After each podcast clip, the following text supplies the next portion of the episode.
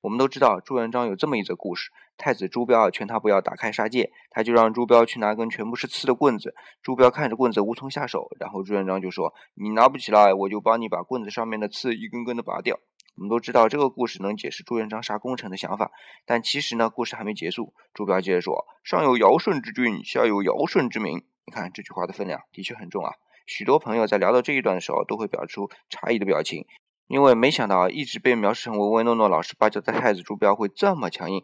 我倒是认为啊，朱元璋自己胸中帷幕不多，但是深知治国，特别是保江山、经纬权谋是远远不够的，还需要儒家的思想，所以才给太子朱标啊请各方的大儒。比如说宋谦啊、刘基啊、张毅啊当老师讲五经，太子就是有这样的教育背景，才有这样典型的儒家态度。不要以为故事就结束了，故事的结局是朱元璋怒了，狠揍了朱标一顿。可见朱元璋是不了解儒家的精髓的。往往我们知道解决问题要用的工具，而怎么用好却知之甚少。